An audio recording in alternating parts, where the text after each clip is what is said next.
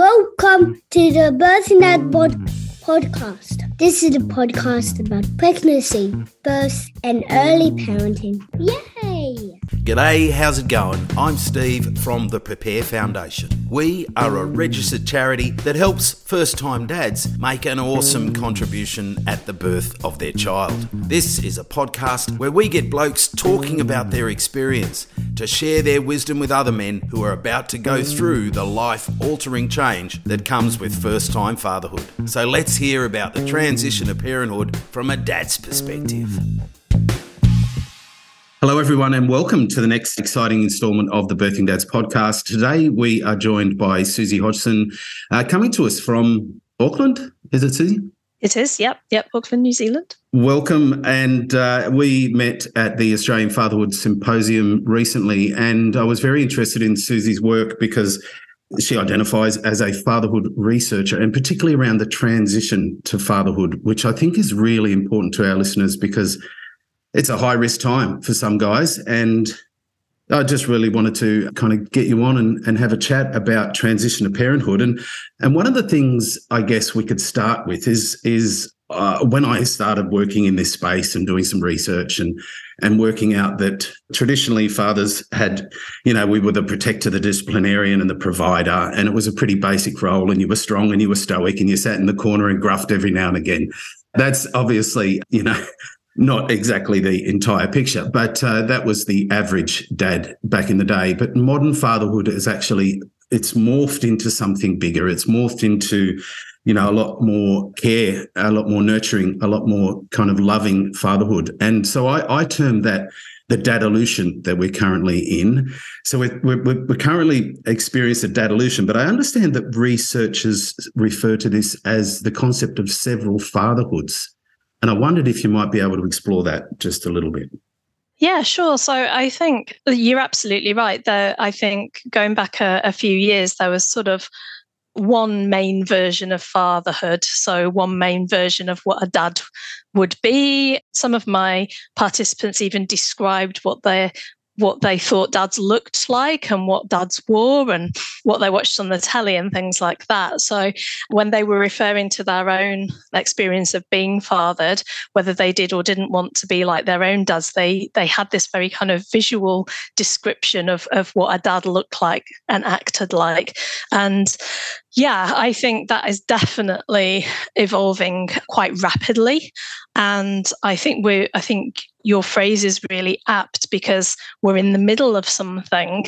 We've still got a, you know, a very high percentage of dads who want to be different to their own fathers and not because they didn't have positive experiences, although some didn't, but they see themselves differently now. They see themselves as different types of fathers, whether that is, you know, being a, you know, a co-parent being a stay-at-home dad being the primary caregiver or you know doing as much as they possibly can whilst also i guess acting as that traditional breadwinner role as well what do you think has driven that change? It is a kind of cultural evolutionary process, like a social cultural evolutionary change in our the way that we engage with our families.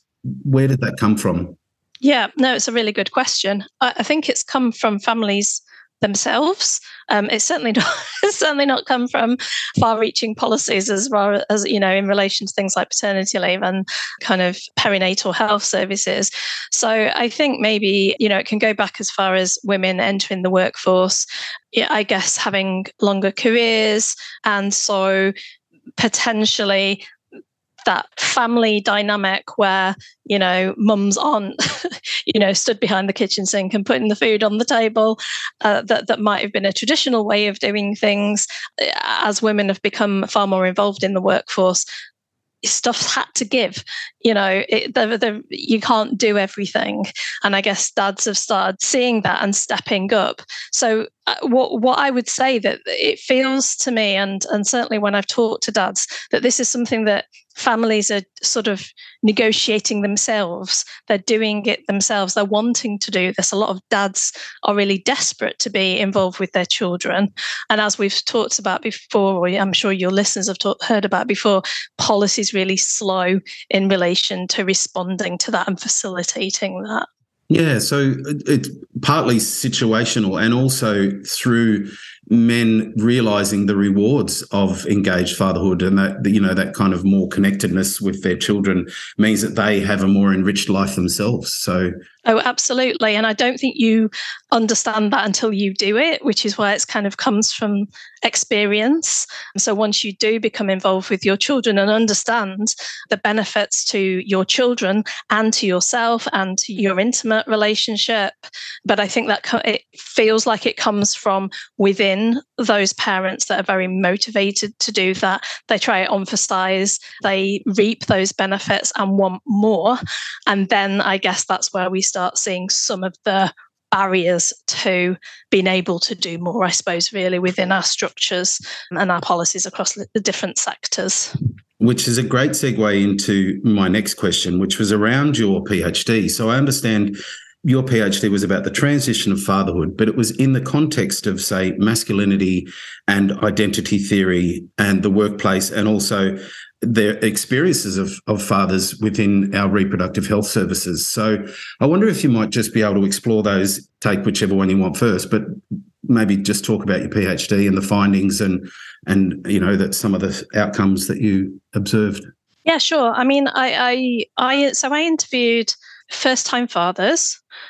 um, and I interviewed them once they'd become a father. So they had a baby up to one year of age. One dad had a baby up to two years of age. And so they were looking back at some of their experiences, but also looking at the here and now as well.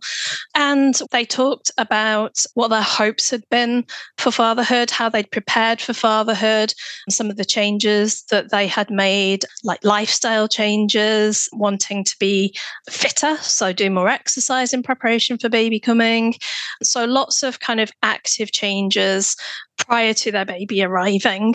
Uh, but they talked a lot about kind of their hopes for being a father, what the type of father they wanted to be. And that's kind of where their, their role models or you know, lack of role models kind of uh, were talked about as well. So whether they um, had had a really positive fathering experience or not so great fathering experience themselves. I have to say the majority of the dads I spoke to you know, really appreciated their own dads, but also realized that it was a different time. And so they identified that they didn't really want to be that kind of, they saw their own fathers as a little bit distant, very traditional kind of ideas around, um, you know, what fathers used to be like if we had, you know, if we described a dad in the 1970s, for example, because that was sort of the, I guess, the generation of dads that I was speaking to.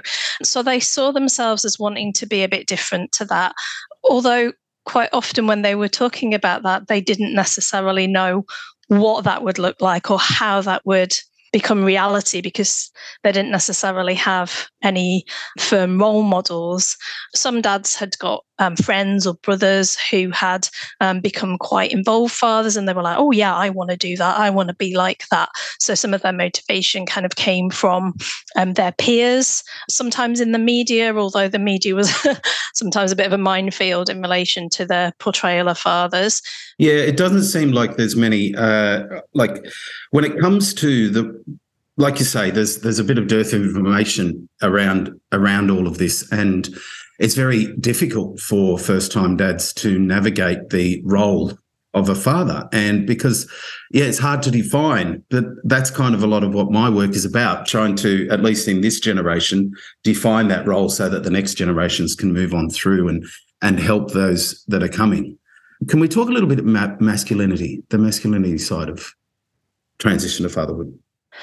Yeah, I mean, I guess kind of the way that my participants talked about masculinity was in relation to their own fathers, but also in relation to other people in their lives' perceptions of things like gender roles.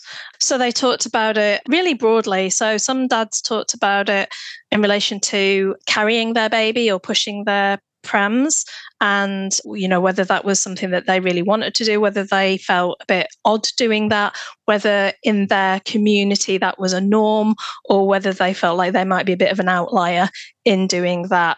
So the kind of masculinity side in relation to what the dads talked about was very much influenced by the people that they had around them in their lives, whether that might have been in the workplace, that could have been grandparents and grandparents' expectations of what that dad might do or be involved with, and and a lot around kind of their own perceptions of gender roles, um, which for most of my participants were very enlightened um, ideas around gender roles. I, you know, I didn't have any participants who were like, "Oh no, you know, I shall go to work and my wife will stay at home and look after my baby." There was, there really wasn't any of that from the dads themselves, but I think that some of them felt that from external, you know, people outside their immediate kind of um, core family.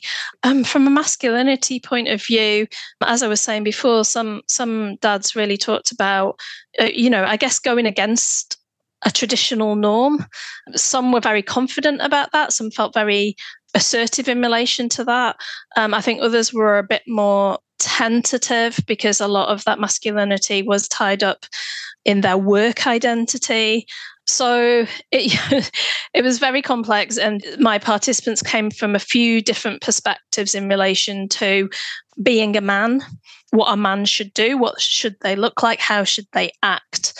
And that was kind of embedded within generational perspectives, within their communities. Did they see other men behaving as fathers as they wanted to be? And was that okay? Kind of was there permission to do that as a man? And you know, I think one of my participants was talking about um, carrying a baby in a sling and how some, some of the other men he'd been speaking to had almost described emasculation in carrying a baby in a sling.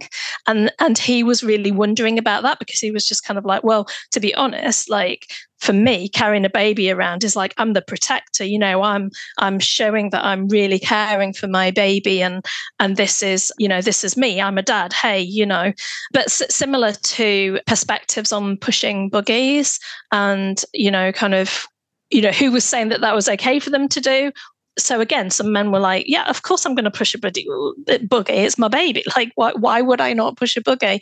Whereas others were kind of like, "Oh, I don't really see many men in my community pushing boogies," or my mate was like, "You're never going to see me pushing a boogie," and so.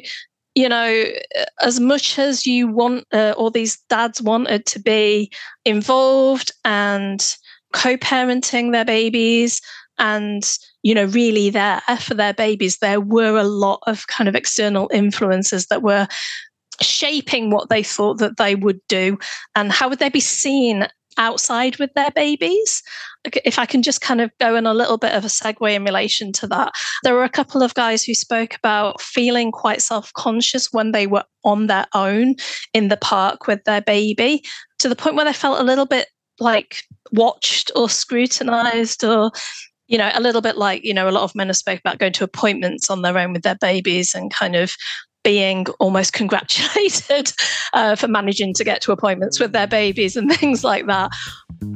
Are you planning to attend the birth of your child? Well, the safest scenario is you're calm, relaxed, and know how to provide physical, emotional, and practical support. The worst case scenario is you have no idea and end up looking like a deer in the headlights. Be chill, bruh. Don't be a deer in the headlights, mate. Birthing Dads has a suite of groundbreaking resources designed to give you a confidence boost ahead of the big day. And the best part, it's all on demand and 100% online. Go to birthingdads.com.au and use the coupon code POD, that's P O D, for a 10% discount and learn how to support birth like a superstar. I, I've thought about this one as well. And I think the people that are doing the congratulating are from the previous generation. It is the women of the stoic dads who sat in the corner of Gruffy. Uh, they're, they're the ones who are. And so I think that that's something that is part of this process as well. We're going to have little old ladies kind of making these comments for a little while you know oh you're a good dad for for bringing them out or you know uh, and and that yeah that kind of opposing kind of truths there. Yeah there's there's a good meme where you see a, a mum is on her mobile phone she's at the park and there's women standing there judging her and saying what a bad mum because she's on her phone. And then dad's on his phone there and they're saying you know the, the other part of the of the cartoon as dad's there. He's on his phone as well, but the comment is, "Oh, what a great dad taking them to the park," you know. And so that that does exist, and yeah. And I wonder. You mentioned some some guy saying that he wouldn't be seen pushing a buggy, but I wonder if he was actually a dad yet. Yeah, I mean, it was a, it was a yeah, it was kind of a friend or an acquaintance of one of the dads that I interviewed. It wasn't one of the dads that I interviewed at all. The nature of of dads who want to participate in research like this are tend to be the ones that are exploring kind of these new roles and trying them on for size and working out kind of you know where this sits within their relationship and kind of looking at that balance of of care provided by moms and dads and everything.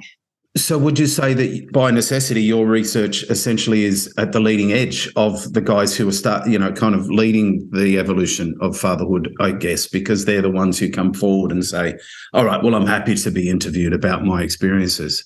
Yeah, and I think I, I think definitely the, the, the very interesting thing. I, I, mean, it's not surprising, but it's interesting that they articulated this was that when they participated in my study, so it was interviews. We sat down for anything up to a couple of hours. Actually, the majority of the dads that I spoke to had never been asked about their experience, had never been actually asked what pregnancy was like for them, what labor and birth was like for them, what it's been like to be a new dad. So for me, it was an absolute privilege to be able to provide that space. You know, a lot of my participants kind of processed quite a bit while they were having their interview. Obviously, you know, if anybody was in distress, I referred them on to, to services. But I think a lot of, you know, v- very much kind of let the dads, I had some questions, but the dads mostly just I started with, you know, can you tell me uh, your experience of becoming a father for the first time? Well, you know, for most of those dads, they didn't stop talking for 20 to 30 minutes. Some of the dads were like, well, you know, we got pregnant, I had a baby, and, you know, whereas, so that took a little bit more exploring. But I think, you know, I would, I could safely say that a lot of these dads were really keen to tell their story but really keen you know they processed quite a bit as we were talking and and there were things that they hadn't really thought about that i was asking them and they were like oh hmm, oh yeah okay yeah that's okay you know what have other people said yeah well, that's that's the other half of this podcast. Actually, I'm not sure if you knew that, but uh, it's dads telling their birth stories. So we have the birth birth story series, and then we have the expert series. And uh, yeah, because I think that's where we need to get to as a kind of culture, as as a society, where dads are actually prepared to talk to the the other guy who's just said, "Oh, well, we just found out we're pregnant." And you can sit him down and actually share his experience and kind of you know that wisdom that that comes with having having experience. And those stories just aren't being told at the moment. So it's great that you're you've you know kind of opened that door for those for those guys as well. So wonderful. Maybe we can move into identity theory with a definition first. Identity theory. I've heard about identity you know identity shift for new parents but um yeah identity theory yeah. Okay. So, I mean, I really, again, I, I used it to kind of practically understand what was going on for men, particularly when they were having interactions with others in their transition to fatherhood. So whether that was in interactions with healthcare providers, with you know their own parents or family members, with employers. So I used a, a theorist called Erving Goffman, who talks a lot about performance. So basically life is a stage and you're kind of performing every day. And in a nutshell, because I'm not an identity theorist, but I used a bit of identity theory in my PhD, the thing that I found really interesting about that theory, which was about those interactions. So, for example, if a dad is being a very involved father, uh, maybe a primary caregiver, you know, or he's just out and about with his with his baby doing, you know, dad stuff, like you just getting on with life, the people that he may come in contact with will either kind of almost endorse that role or will well, I guess not endorse that role, uh, for want of a better phrase. And so I guess like the more that a dad might have a questionable interaction with somebody, whether it might be, you know, every time they go for a scan, they're told to sit in the corner, or, you know, every time that there's an interaction with a healthcare professional around this pregnancy, they're not addressed or they're not spoken to or they're not asked how they're doing. And so, kind of, those interactions almost kind of snowball into well, do I either change the way that I present myself.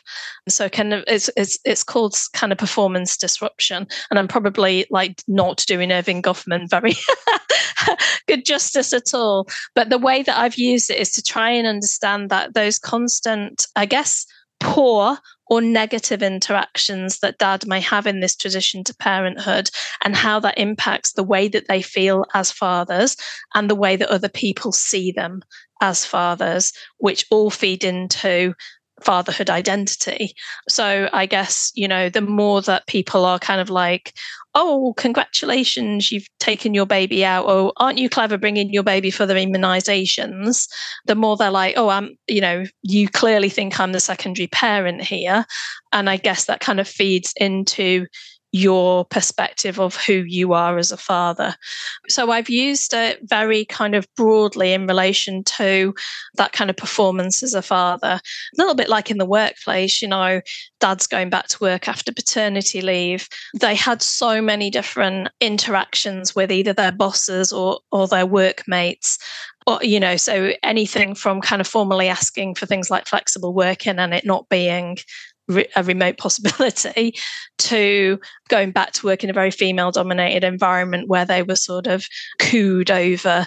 But you know that kind of then fed back into quite a traditional perspective on on dads in the workplace as well. So so yeah kind of i guess i guess the way that i used some of the identity theory was around how much those interactions either endorsed how they wanted to be as a dad how that facilitated how they wanted to be a, as a dad and whether those interactions actually you know inhibited what they wanted and and that kind of I, I suppose really further fed into kind of them compromising or reconciling their hopes for fatherhood.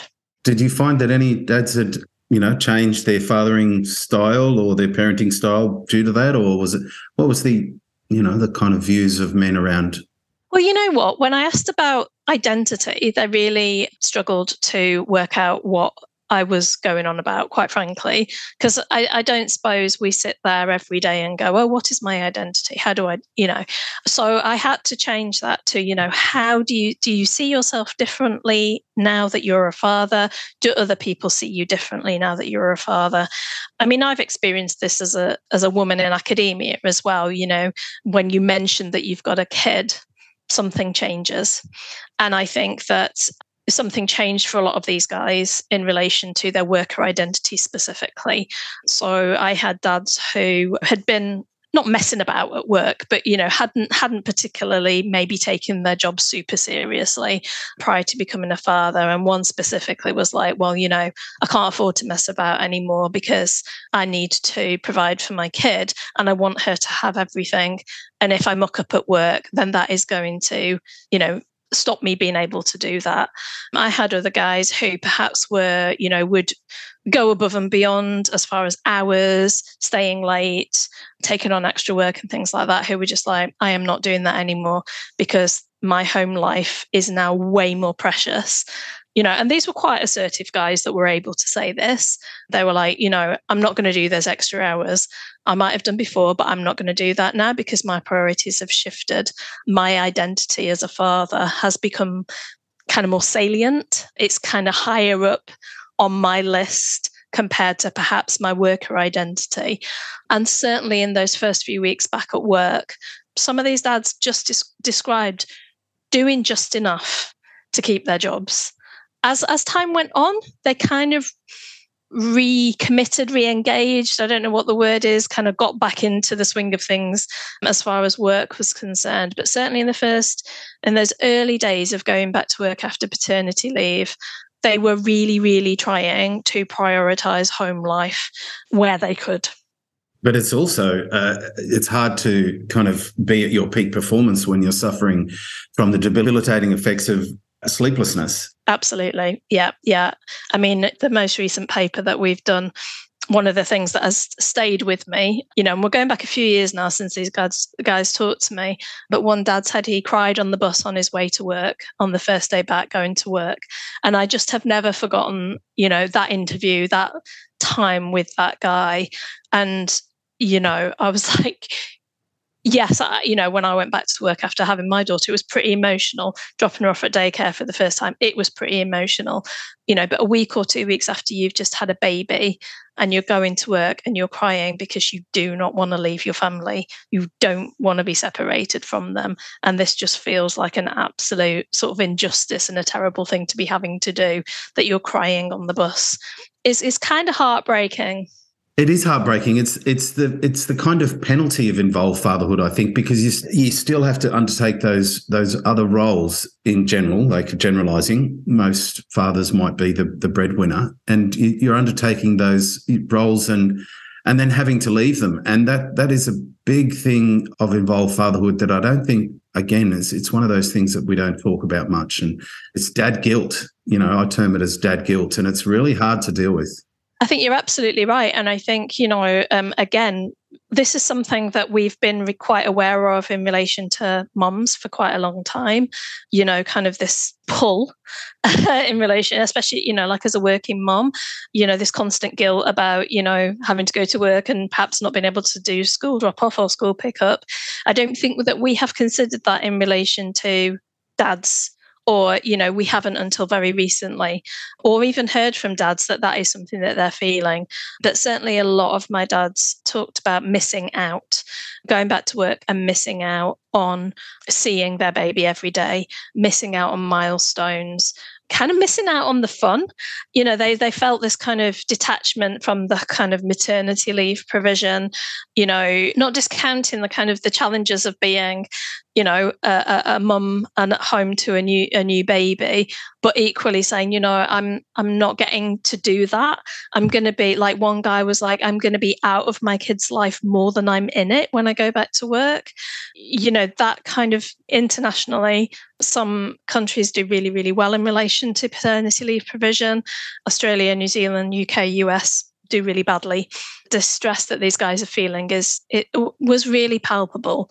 You know, describing crying on the bus going back, describing being, you know, one guy had a really fantastic employer who put him in a corner um, for the first few weeks back because he understood that he was absolutely exhausted. You know, he was trying to manage all of these expectations, uh, he had to come back to work or else he wouldn't have got paid. And obviously, that kind of has consequences for the family. But that particular employer was really empathetic to this guy's situation and was like, okay, we're not going to expect too much of you. You know, show up, do what you can, and we'll support you as much as we possibly can, which is just is awesome in lieu of some really useful paternity leave policy. Yeah, I, I, think one of the things you touched on there of, you know, the experiences of fathers being overlooked is a real kind of foundational finding of of what I all of the research that I've done. And if anyone uh, you know is you know starts to research in this area you find that dads are quite overlooked and and invisible. I mean that's the uh, that's one the uh, title of one of your papers present but invisible. And that's a 2021 paper. And when I saw that and I read through that, I thought, wow, this is, you know, it's still not changing because when I first started this work, I read a, a paper called Not Patient and Not Visitor by Professor Mary Steen. Now, that was a meta synthesis of 26 papers over the previous maybe 15 years, and that was released in 2011. So the findings of that were actually quite similar to the findings of yours and that just shows you that was a decade later and that you were still finding those things. So so perhaps you could just share with us a little bit about that paper and about what you, those findings were present but invisible yeah, so so that paper, I mean, uh, I guess just a bit of context. I'm a nurse by background. I'm also a UK health visitor, and that is where all of my um, interest in fatherhood has stemmed from. Some visiting new families, and so a big part of what I wanted to explore with my PhD, and it kind of morphed into this big beast in the end. But a big part of it was around experiences, um, new fathers, men's experience of of perinatal healthcare. So we're talking about antenatal care, labour and birth, and postnatal care that's delivered. And this is a UK based study. So obviously, there's a midwife, not always continuity of care. So you don't always get the same midwife th- through the whole process. And then you have health visitors, which is a naught to five universal service uh, once baby's born. So yeah, I mean, I agree with you, Stephen. I started looking at this in 2008. You know, I was reading Richard Fletcher's work way back then and Condon, you know, first time father study, which was an Australian based study.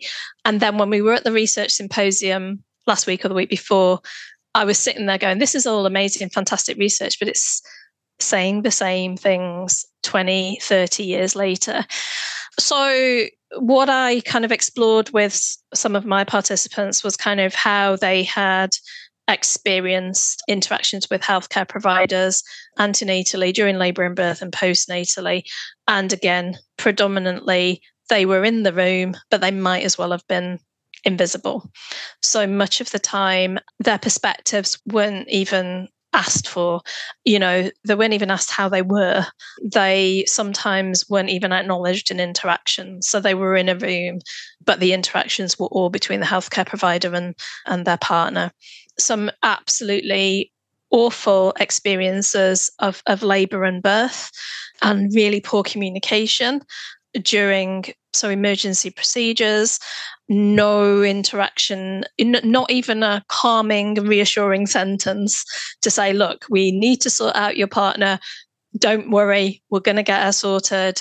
We'll be back in a second, which takes what I've you know, less than 10 seconds to say.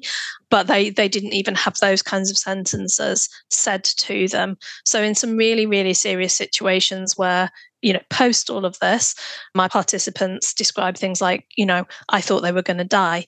I thought I was going to lose them both. It was the most terrifying experience of my life. They talked about going home very soon after their wives or partners have given, given birth, sometimes in really traumatic circumstances. And they went home. It was often the middle of the night. They were on their own sat in the dark trying to process all of this stuff that they'd seen. And there was no space for them to be able to process any of that or say that stuff out loud. And uh, as I said before, a lot of the dads that I spoke to, when I spoke to them, it was the first time that they'd even recounted that experience. Because as you know, you know, mum comes home, baby's at home, it's chaos. You know there's a week or two of paternity leave if you're lucky then you go back to work. There's no space for kind of sitting and going what happened? You know what what just happened? I mean you know even if everything has gone great and very straightforwardly there, there's still no space to kind of go what's just happened to us as a family but equally when something's been quite traumatic and I think just one more thing about the trauma, you know, I mean, someone wise once said to me, and and you know, I've heard this several times before, trauma is how the person perceives that to be. So if they feel it's traumatic, then it was traumatic. Whereas we are quite aware of traumatic experiences and births from a mum's perspective, but dads see a lot of stuff in that delivery room. They hear lots of conversations. If it's not going well, they hear kind of heightened situations and heightened conversations that they panic about and they worry about. And nobody is processing that with them. Yeah, let's Let's explore that then. Uh, I mean, yeah, I, I, identify as having experienced birth trauma as well and a postnatal depression. So I've kind of been through this this kind of experience. But um, Firstly, I think with what you've just said, there is a fundamental hypocrisy in our society that really conf- is confusing for men. And that is, on the one hand, we want our men to be all kind of, you know, heart connected and we want them to be able to share, the, share their emotional landscape openly and uh, maturely.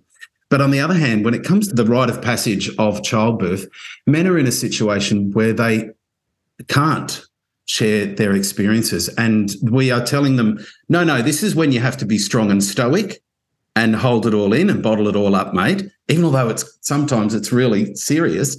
And then on the other hand, we want you to be fluffy and, and nice and cuddly over here. And so I think that's really confusing for men. Just a just a, a point, uh, you know, more of a statement than a question. But uh, the other thing I wanted to kind of explore with you is those interactions that you said could take less than 10 seconds. Why aren't they happening? It's a really good question. And I've talked to a lot of healthcare professionals. So I've done kind of some workshops where I've talked about my research and tried to get midwives, health visitors, social workers to start thinking a bit more about um, father inclusive practice. Most of the time, when I'm doing or when I have done those sessions, people, nurses, midwives, social workers sit there listening and kind of go, oh my God, Oh, they don't realize that they don't. They're not doing it. They're focusing on their job too much, right? I yeah. think so. Yeah, yeah, yeah. Because I've never come across an an audience that I've talked to in that kind of capacity who have said anything other than, "Wow, we do a really bad job of involving fathers, don't we?"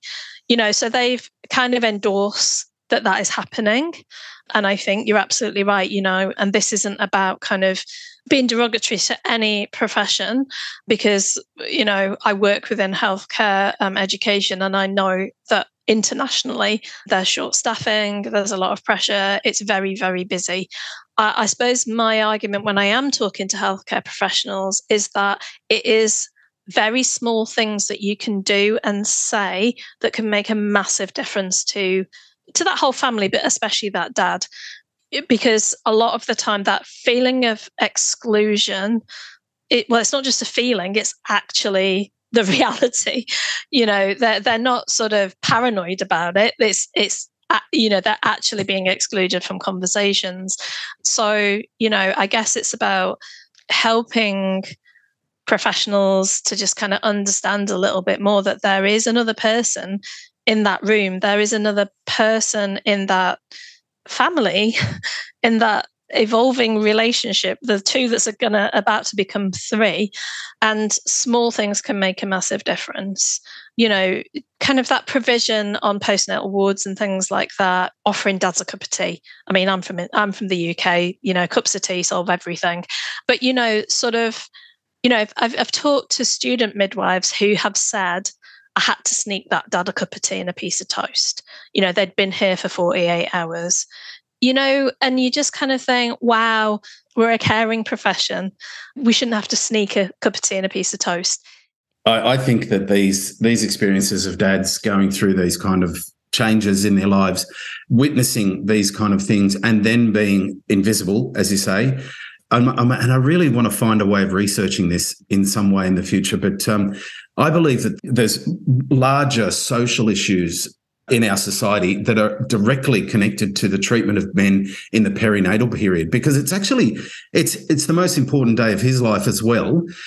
And he comes out the other side saying oh i was in a hospital and i was completely traumatized and and i had to uh, say that the social worker was for my partner. There's no social worker that's designated for me or uh, for, for men. So we are really, you know, kind of setting men up for a poor experience. And down the track, that might lead to domestic family violence. It might lead to, you know, isolation, suicide, substance abuse in particular, marriage breakdown. I, uh, well, I was yeah, I was just going to say, kind of, the, you know, the thing that I'm really interested in in in exploring is kind of in relation to relationship breakdown, because I, you know, I, I just think there's you know, while, whilst ever we kind of ignore that, you know, 50% of the majority of couples, and, you know, I uh, don't wish to be kind of non inclusive in that, but, you know, we're talking about dads here.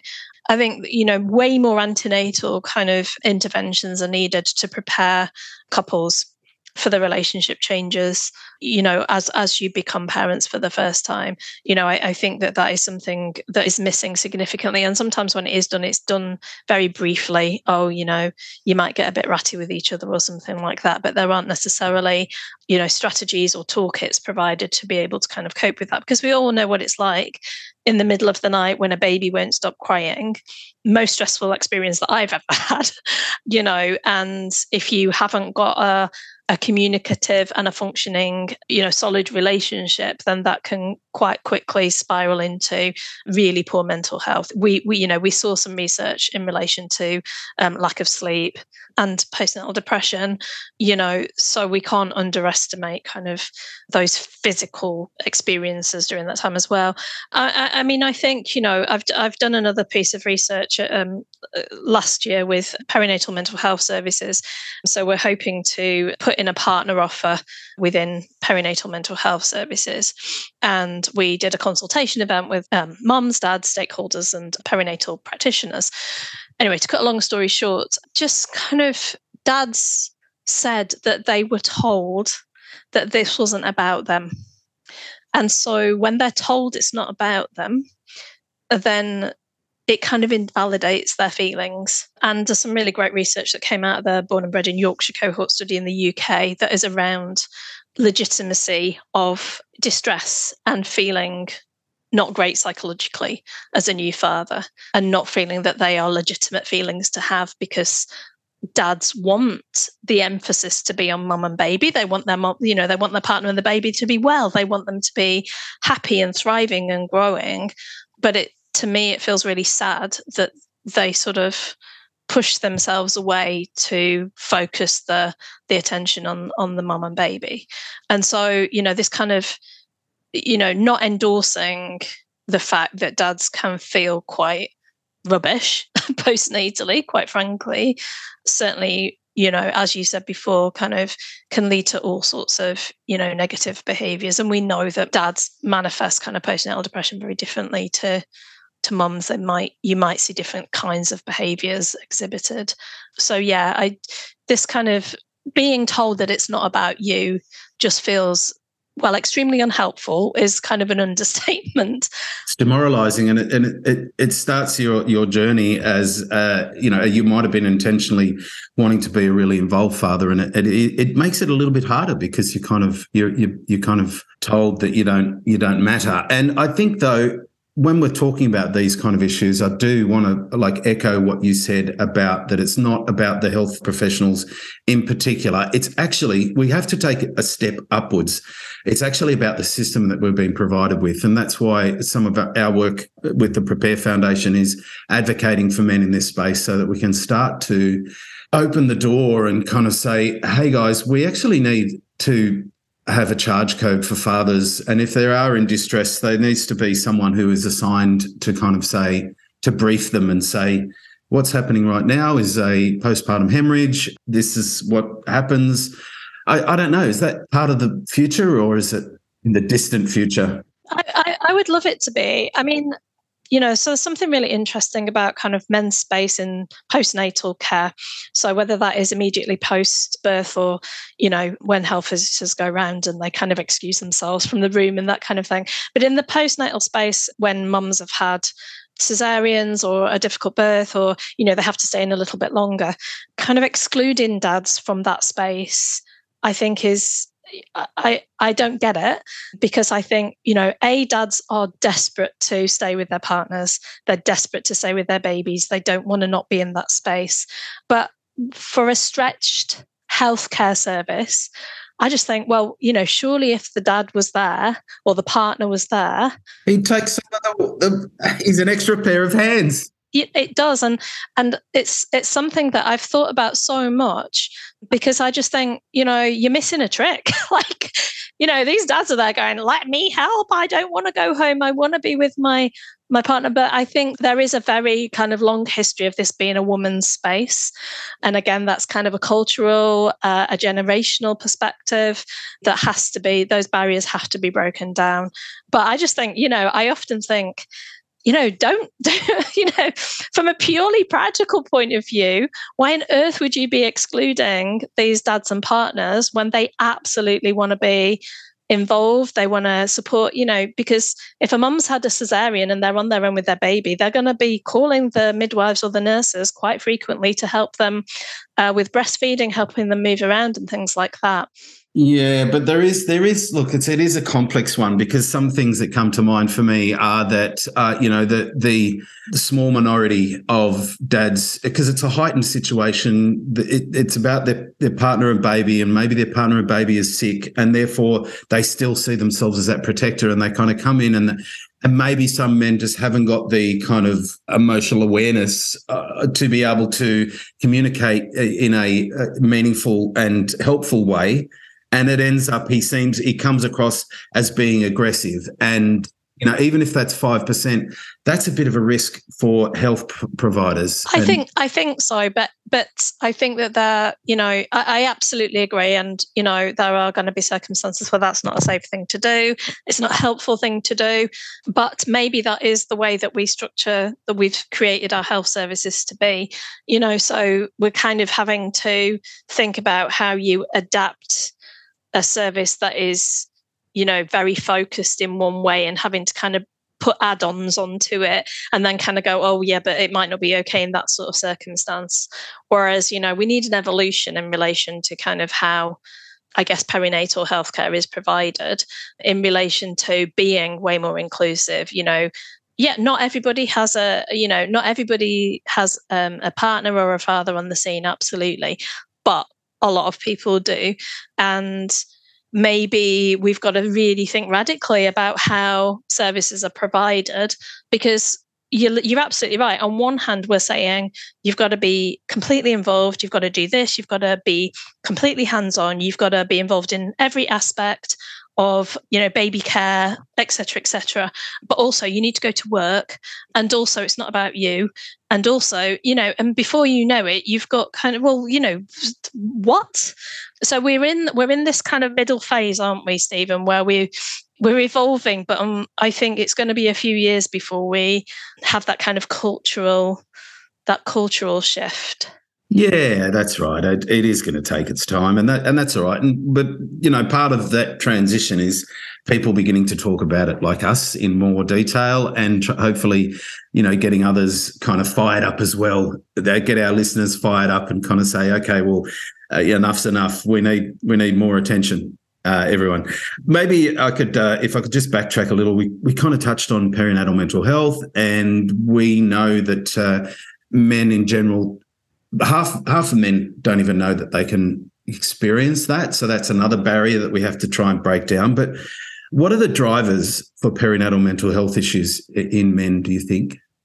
So just one thing to add to that is that um, so not only do a lot of men not know that you can experience postnatal depression and other perinatal mental health problems as a new father, a lot of people in the community don't understand that as well quite a few professionals across various different disciplines have been surprised by some of the rates of things like postnatal depression. So it's not just a kind of, it's, you know, if professionals and people out there don't understand it, then it's obvious that dads aren't going to, you know, kind of be hugely aware of that. Although I think things are things are improving. I think, you know, there, there's vulnerability in relation to adverse childhood experiences yourself. So if you have had a traumatic childhood yourself, I think that, you know, there is potential for when you become a parent for that to be traumatic. Not if the actual experience of you becoming a parent is traumatic, but you know that that trauma that you may have experienced as a child or as a young person may come to the fore as you become a a parent for the first time and that goes for for you know for for mums and dads. One of the things that my participants talked a lot about was social support and certainly in the study that we did last year the guys that we talked to talked a lot about peer support and they talked a lot about so both my participants and then the participants from last year talked about their relationship and their friendship changes. So not having you know either they were the first guy in their friendship group to have a baby and the others kind of have just carried on with life and you're you can't. Or you know just naturally kind of that natural kind of movement away from um, I guess the things that you might have done in, uh, you know, in in your non-parenting years, like going to the pub every Friday night or playing football every weekend, or you know, those kinds of things, which you just kind of don't find the time to do, or there doesn't seem to be the time to do. So we know that social support is really protective of perinatal mental health. We know that dad's social support changes quite significantly. They sort of become way more reliant on their partner as a source of support. And obviously if if mum is not doing so well from a mental health point of view then that's kind of you know we know that there's an interaction between mum's mental health and dad's perinatal mental health. But i think you know kind of what they've talked about. So, my participants from my PhD talked a lot about peer support, talked a lot about being able to talk to dads who have gone through fatherhood quite recently, just being able to have a chat.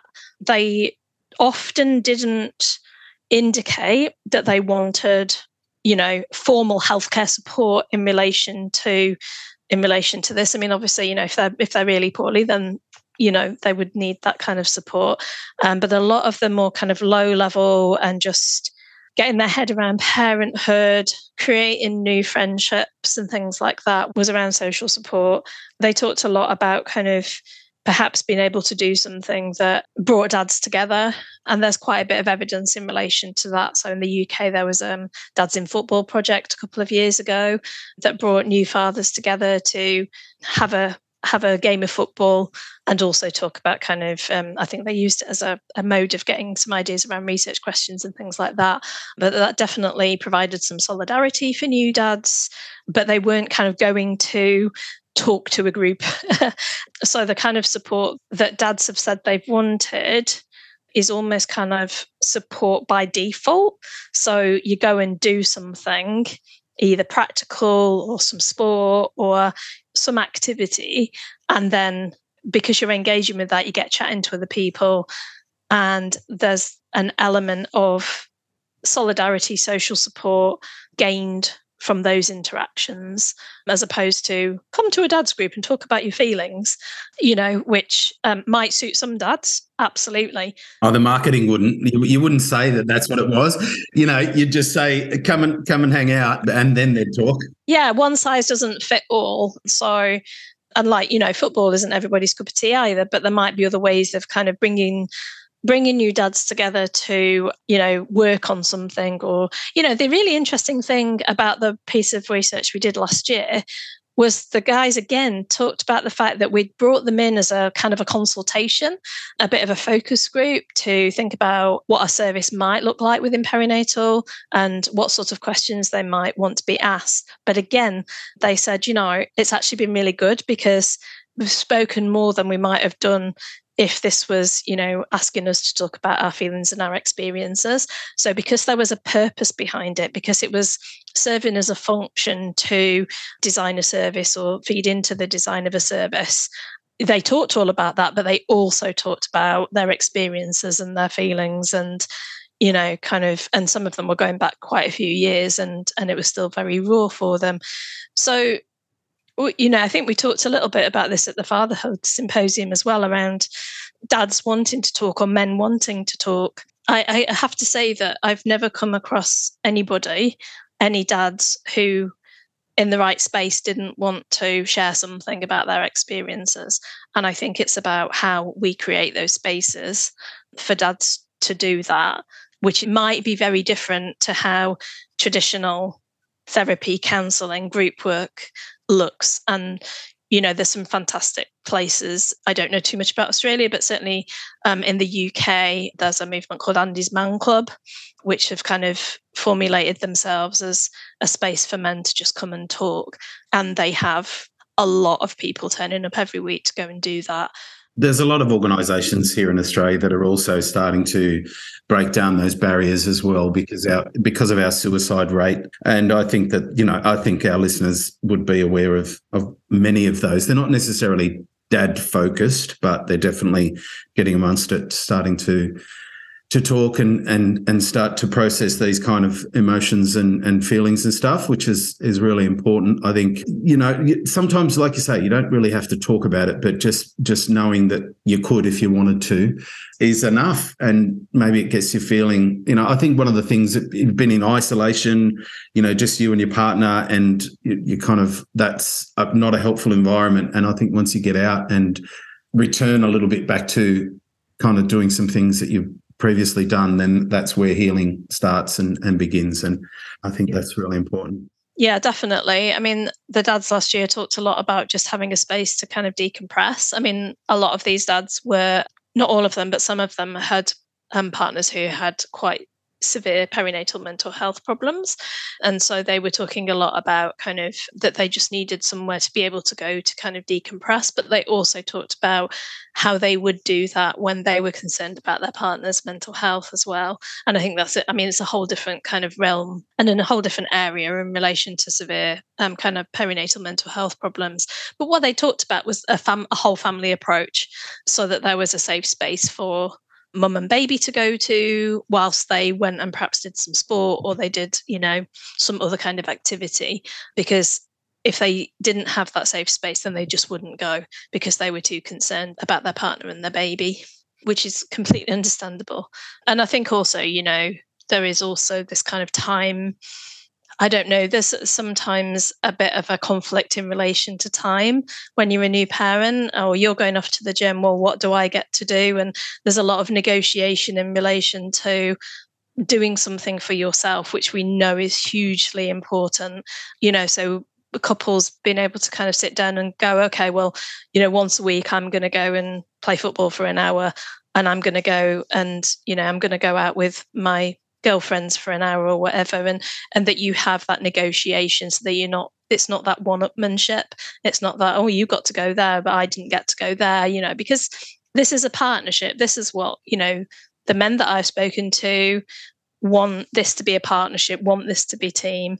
And so kind of facilitating how you have those conversations uh, is probably kind of a really key thing to be looking at antenatally as well well, Suzy, I think we've we've just scratched the surface of all of the uh, solutions to these, uh, you know, big world problems that we have here, and I think we feel like we could talk for a few more hours. But uh, in the interest of time, I was just perhaps wanted to, you know, you've been a researcher for over a decade in in the fatherhood space, and I wanted to ask you. What would you say to the first time dad is about to, you know, he's currently supporting pregnancy and he's, you know, looking forward to the the birth and beyond, what's your advice to that first time father? I think one of my participants, and I, I can't quite say it verbatim, but what he said was just because it's hard, it doesn't mean to say you're not doing it right. And I think that there's lots of different ways to be a dad. You may not necessarily have generational role models, but I think look to your peers, look to your mates, think about the dad that you want to be and have some really good conversations with your partner about expectations so that you're kind of on the same page as you're going through this. Children benefit massively from having healthy and involved dads.